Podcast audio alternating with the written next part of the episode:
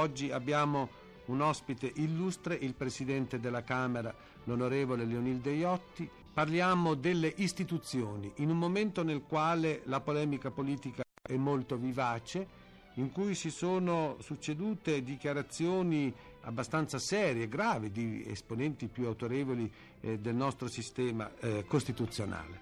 Parliamo di questi argomenti alla vigilia anche di eh, importanti scadenze, ci sono le elezioni amministrative, ci sarà l'elezione del Presidente della Repubblica e su tutto questo evidentemente c'è la sensazione alle volte eh, così il timore che la situazione politica possa non essere più in grado di controllare la società che cambia, che va per la sua strada.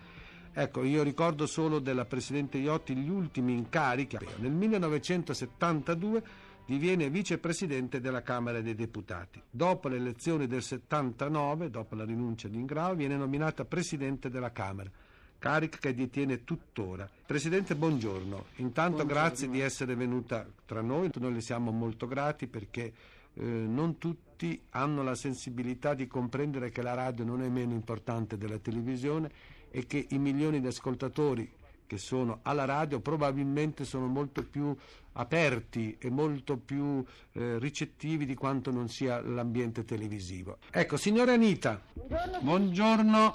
Allora, io gli faccio tanti complimenti a lei e a tutto il suo staff perché siete veramente meravigliosi. Bene, veniamo al fatto. eh, io volevo salutare il signor Ministro e gli volevo fare soltanto non una domanda perché io sono ignorante veramente di sì. politica, però sì. insomma per quello che capisco mm vorrei esprimere il mio desiderio. Sì. Io vorrei sapere come si fa un governo a fare gli interessi d'Italia se lo cambiano ogni anno. Come si fa a, a mettere a posto l'Italia che già è tutta, tutta corrotta? Certo. Eh. Ecco, allora sentiamo dalla Presidente Iotti su questo tema. Ma io credo che questa eh, questione di governi che durano poco è in parte falsa perché le statistiche sono sempre le solite statistiche che mettono tutti insieme. Io a questo proposito vorrei ricordare i governi che vanno dal 47 al 53 è un periodo abbastanza consistente, sono sei anni, questi governi sono sempre presieduti dall'onorevole De Gasperi. Allora è vero che lì ci sono state crisi per cui ognuno dei governi De Gasperi durava un anno o poco più,